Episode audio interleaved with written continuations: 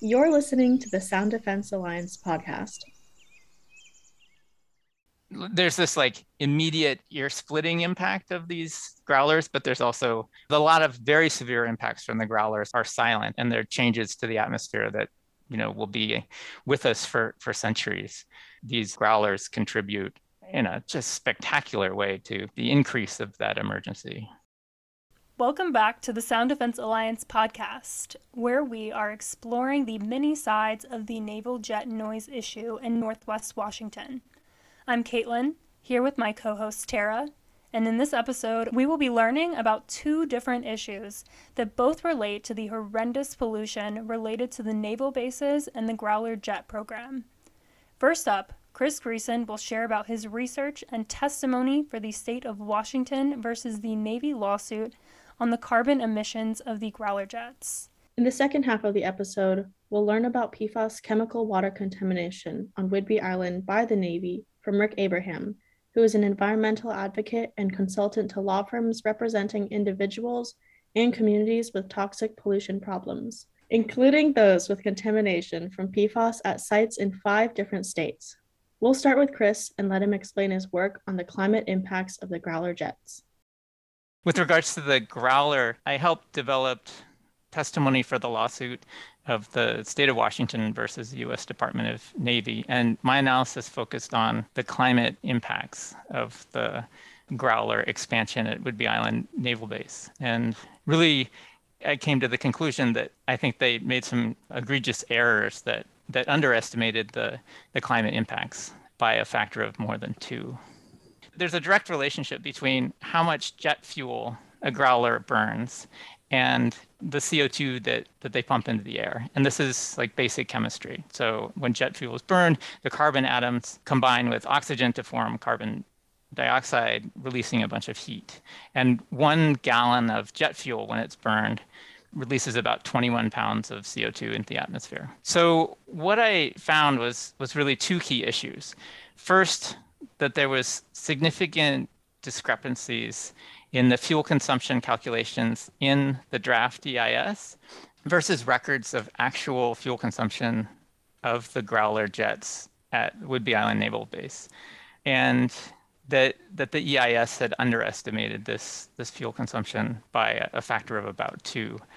And then, second, I tried to dive into the likely reasons for the discrepancy. And what I found was that when it was calculating the the carbon dioxide emissions, the EIS stopped counting emissions from the airplanes once the plane exceeded an altitude of 3,000 feet.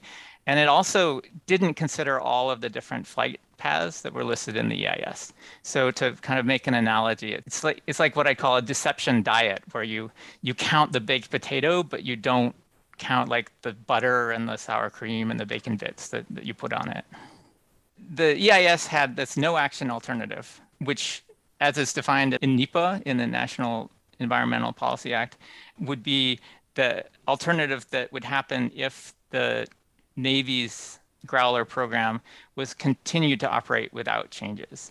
And so that would mean that they're not adding these 36 new jets with all the with all the new flights. And so my first thought was that if we know how much fuel was used by the growlers in a recent year, this should be consistent with the amount of fuel that's specified in the no action alternative. And so I looked in the EIS, and there's like 716 pages of the draft EIS volume one, and there's like another almost 800 pages in volume two. And there's no reference to the actual amount of fuel consumption of the growlers in a previous year.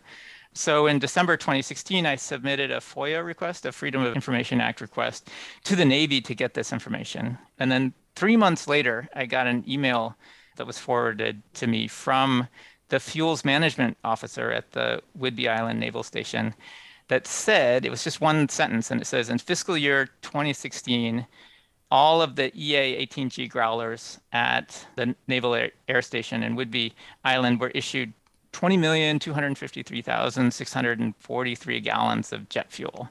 And so this works out to about 137 million pounds of, of fuel for that year. And so I thought this was really interesting because the no action alternative in the EIS, which should basically be the same thing, had calculated 63 million pounds of jet fuel. So like there's less than half of the amount that they had actually burned in the previous year. And so I I was wondering, well, where you know where did that where did that come from? And so I did, kind of dove into their into their methodology for figuring out in the EIS, and they really didn't do any favors and do the reader any favors in like figuring out how they did it because the, there's these sentences that are occasionally spread over about 100 pages that describe the process and then all the data is in a separate volume.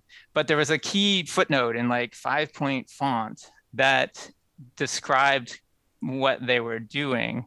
And the approach that they were doing was to take fuel consumption information from the navy's aircraft environment support office. And they have this environment support office has developed emissions factors for different flight operations. So, as an example, these jets do what's called a, a touch and go, where they they practice coming down, touching their wheels on the runway, and then lifting off again.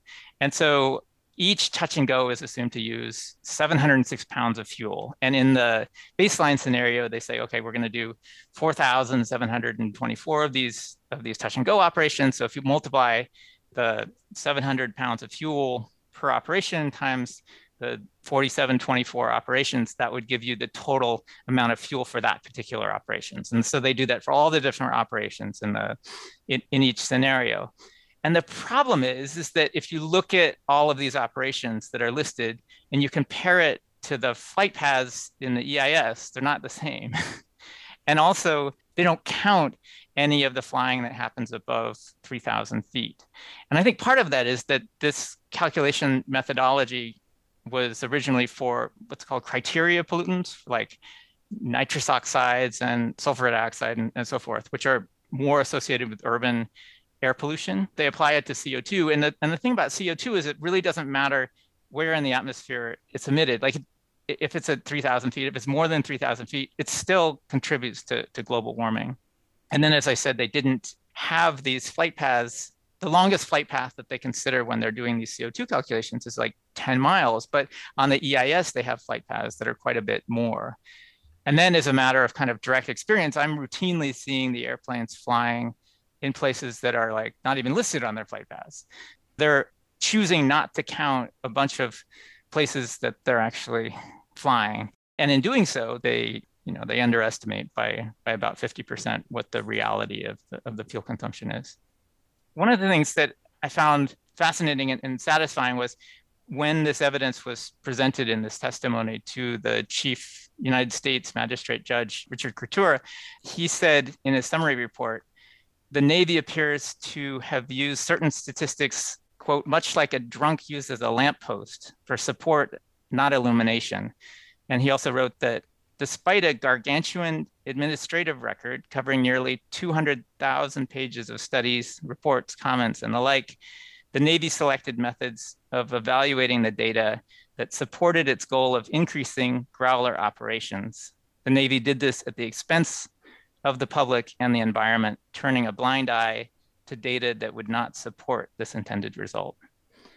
I also just want to mention that I think that the flawed methodology that the Navy was using to calculate CO2 is probably not limited to this not limited to Whidbey Island's Naval Air Station case. My my hunch is that this same kind of deception diet approach has been used with you know and failing to calibrate with actual fuel consumption has been used by other armed forces in, in their environmental impact assessment processes. So I would encourage listeners of this podcast, if they're facing similar kind of expansions in their communities, to, to have a look at a close look at the emissions factors approach that, that the Navy has, has used and see if that is similar to, to what's being used in your, your jurisdiction.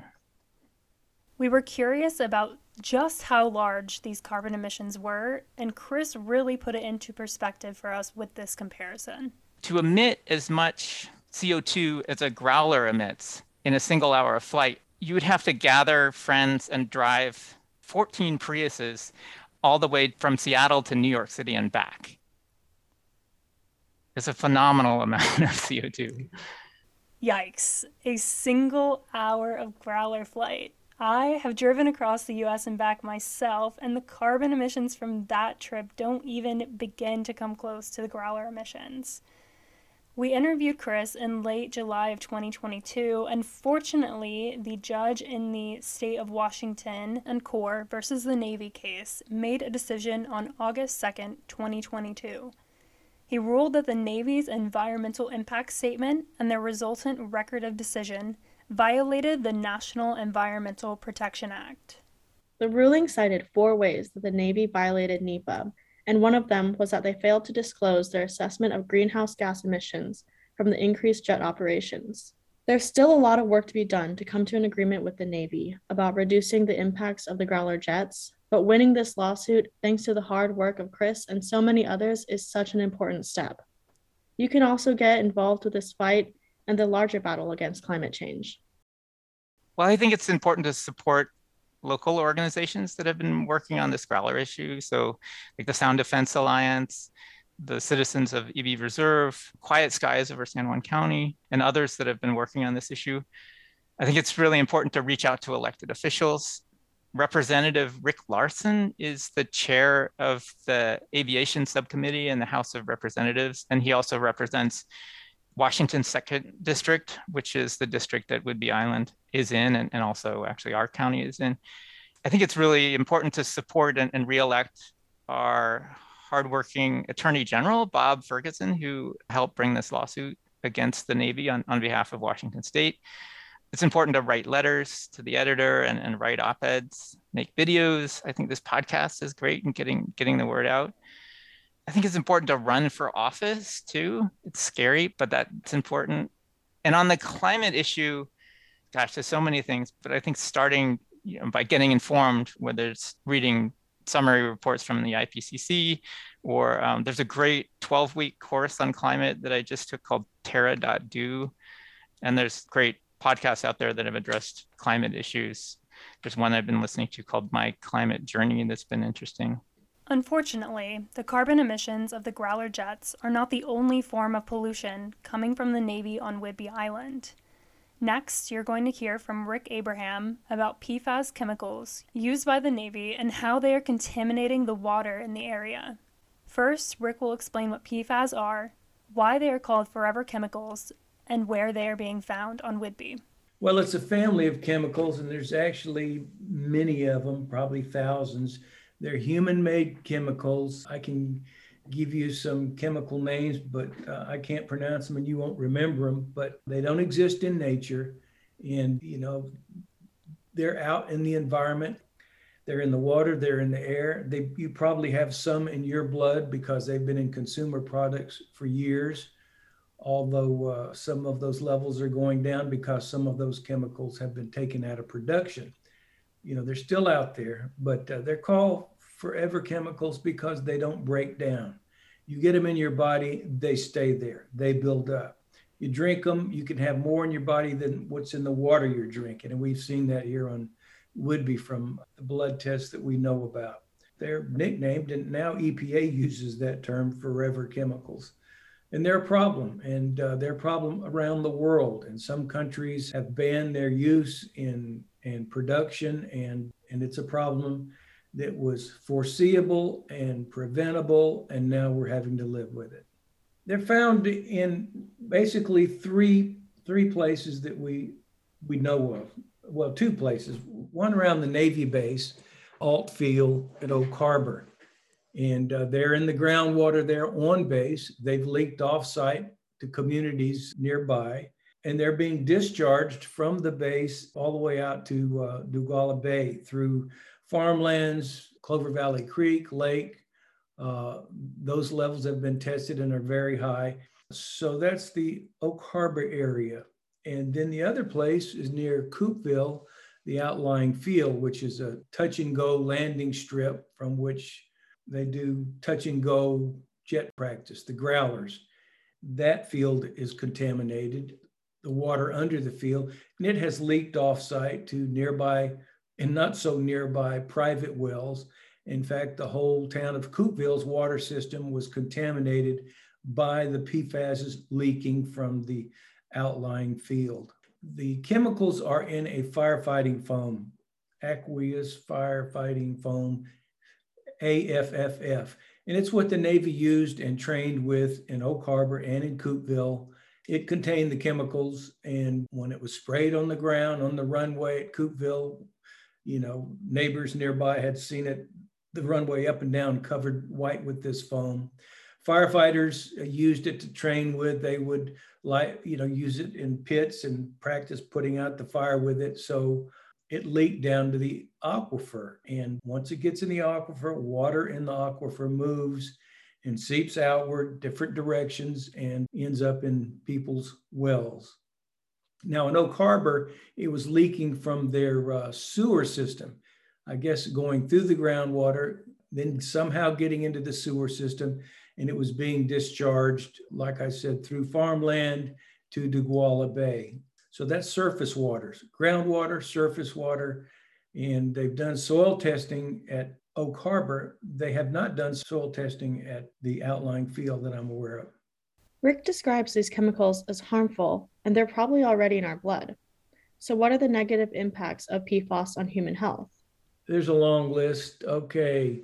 Development effects to fetuses during pregnancy or to breastfed infants birth weight, accelerated puberty, skeletal variations, cancer, testicular and kidney, liver effects, immune effects, impair the ability to fight infections, especially among children. And that's one of the reasons that EPA lowered their health advisory level was because of the effects on children.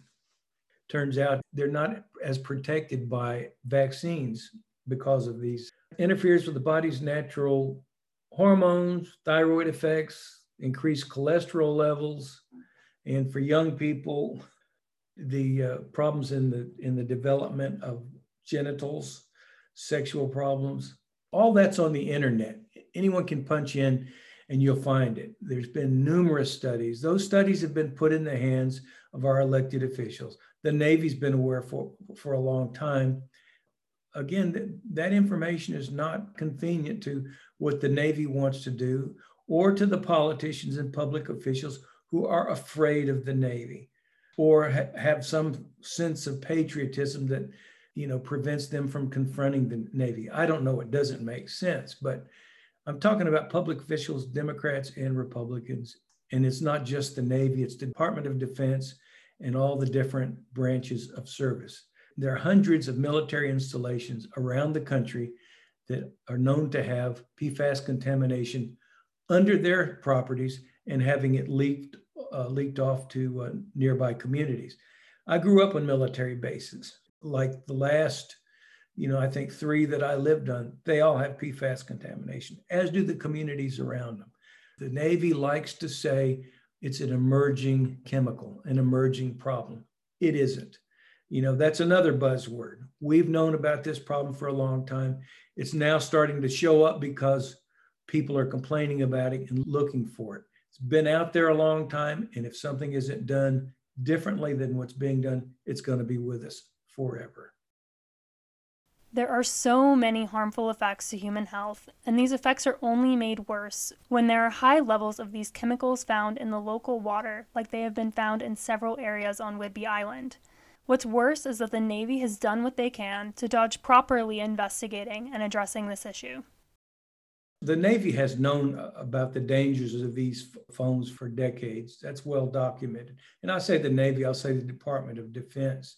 But the way this all came to light was the EPA required kind of widespread testing around the country because it was becoming known that this was a uh, you know, a problem. These chemicals were a problem, and EPA just wanted to see how widespread the problem was. So large cities around the country and a select number of small municipalities that had drinking water systems were required to test for six of these PFASs. The Department of Defense was required to test, and they tested it and found it at its installations, Ault Field and OLF. So it's not something they voluntarily jumped to the plate and did.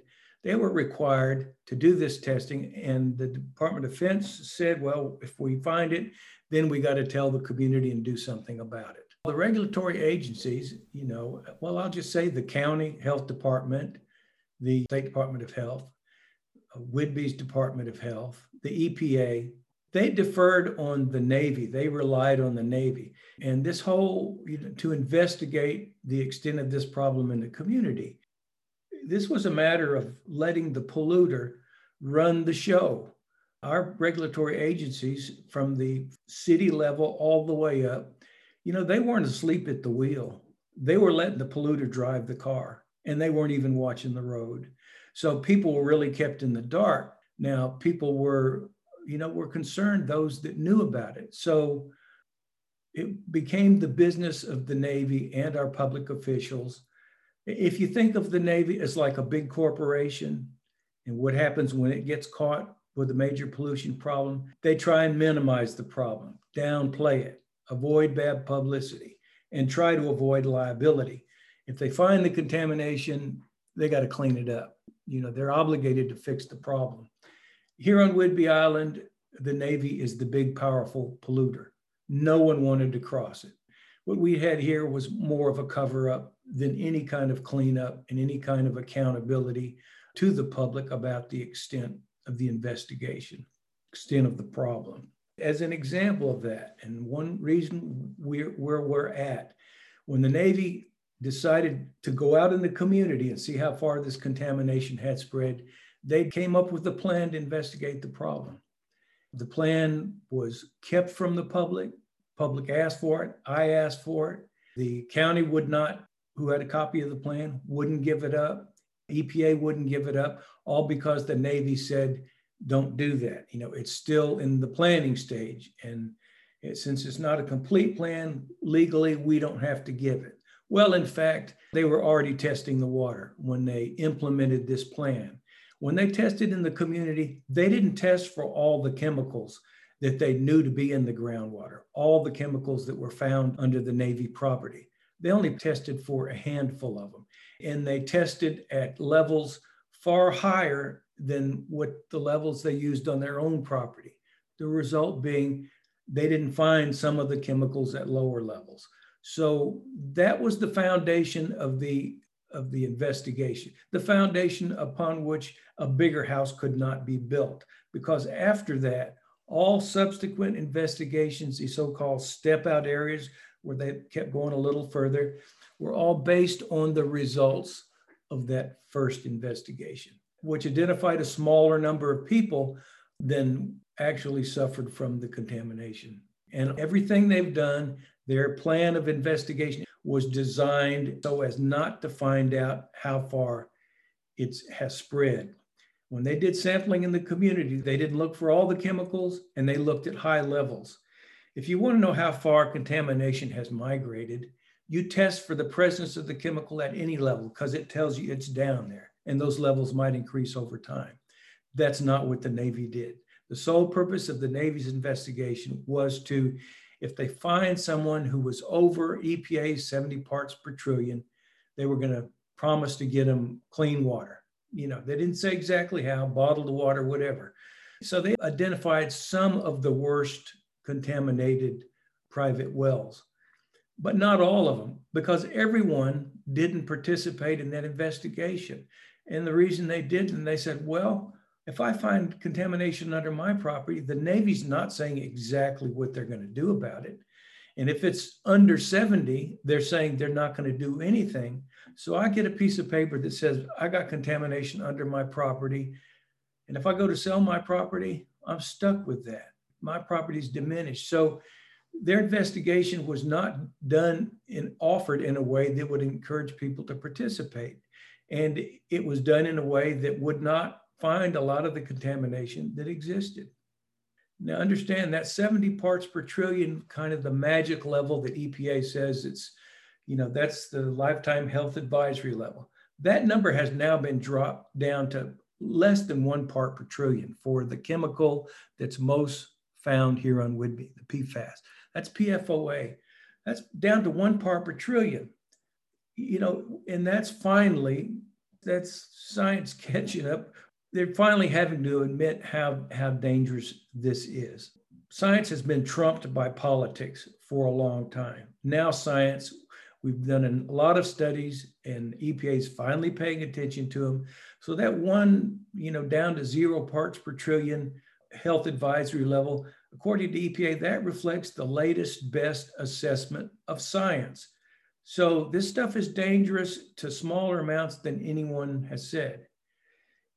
The Navy has said that anyone whose water is over the health advisory level, we will give them clean water. We will make sure they get clean water. That's when it was 70 parts per trillion. Now that number has changed. The Navy's not saying what it's going to do. We're saying they have an obligation to live up to its promise. If people are drinking water in excess of EPA's health advisory level, get them clean water. That's not being done so far. Studies were done near a installation in an Air Force base where they did blood testing and and they found that people had a higher incidence of these uh, PFASs than background levels, and especially children. And one of the levels was one of the PFASs that the town was not reporting for a long time in its PFHXS. That's what was found most in kids, and it's linked to a bunch of health problems. And that's one of them that the people in town didn't know they were drinking. It's one of them that the people who first had uh, their wells tested by the Navy didn't know it was in their water because the Navy didn't test for it. But it was at the OLF and it was under Ault Field. So you can see that, it, you know, there really hasn't been transparency. Those are buzzwords being proactive, being transparent. Those are industry buzzwords that the Navy is using and the politicians and public officials who don't want to buck the Navy. So we have a problem here that hasn't been thoroughly investigated and hasn't been responded to. There is no cleanup in the community. Now, on the base, they're doing all these studies to see which way groundwater flows. Nothing like that offsite where people are. Rick mentions that the Navy is testing for PFAS at 70 parts per trillion, which was the EPA's lifetime health advisory level. He also says that the advisory level was dropped to one part per trillion. However, on June 15th of 2022, the EPA released a new drinking water health advisory for PFAS that says that there are no safe levels at which people can drink water contaminated with PFAS. The EPA website says that the updated advisory levels, which are based on new science and consider lifetime exposure, indicate that some negative health effects may occur with concentrations of PFOA or PFOS in water that are near zero. If you're impacted by the water contamination on Whidbey Island, or you're concerned about the general impacts of PFAS on public health, Rick gives some ways that you can get involved in addressing the issue. Like any other kind of toxic pollution problem that communities have around this country, speaking up is, you know, you can write a letter to the editor, you can have one on one meetings with your public officials. That's not going to do it. Those are important things to do, but people need to not just speak up, they need to act, and they need to act together in groups if that doesn't happen, they're not going to get the attention of the policymakers who can make a difference. This problem does not need to be treated like a public relations problem. And that's what's happened. People need to take action, they need to put pressure on their public officials, hold them accountable. They need to put this issue in the news in a way that really educates people about how, how serious it is but people have to get organized and do something, just like Sound Defense Alliance had to do to, to deal with the problems it chose to address. Here on Whidbey Island, the Whidbey Environmental Action Network is now giving attention to this problem. We're in the process of doing what the government should be doing and going out and taking samples in communities in places that the government has overlooked and sometimes refused to sample. Anyone who wants to support that effort, contact WEAN, Whidbey Environmental Action Network, punch into their website, contribute to that effort, and, and watch for the results. Both of these issues demonstrate that while the Navy is tasked with protecting U.S. citizens, they're violating that oath by polluting their air and their water. They're also dodging responsibility by cherry picking data, and as both Chris and Rick warn, it is likely that the military is not doing this only in Northwest Washington. We hope that this episode was informative and that it may provide examples of community efforts that can benefit other communities across the U.S. that may be facing similar challenges. Thanks for listening.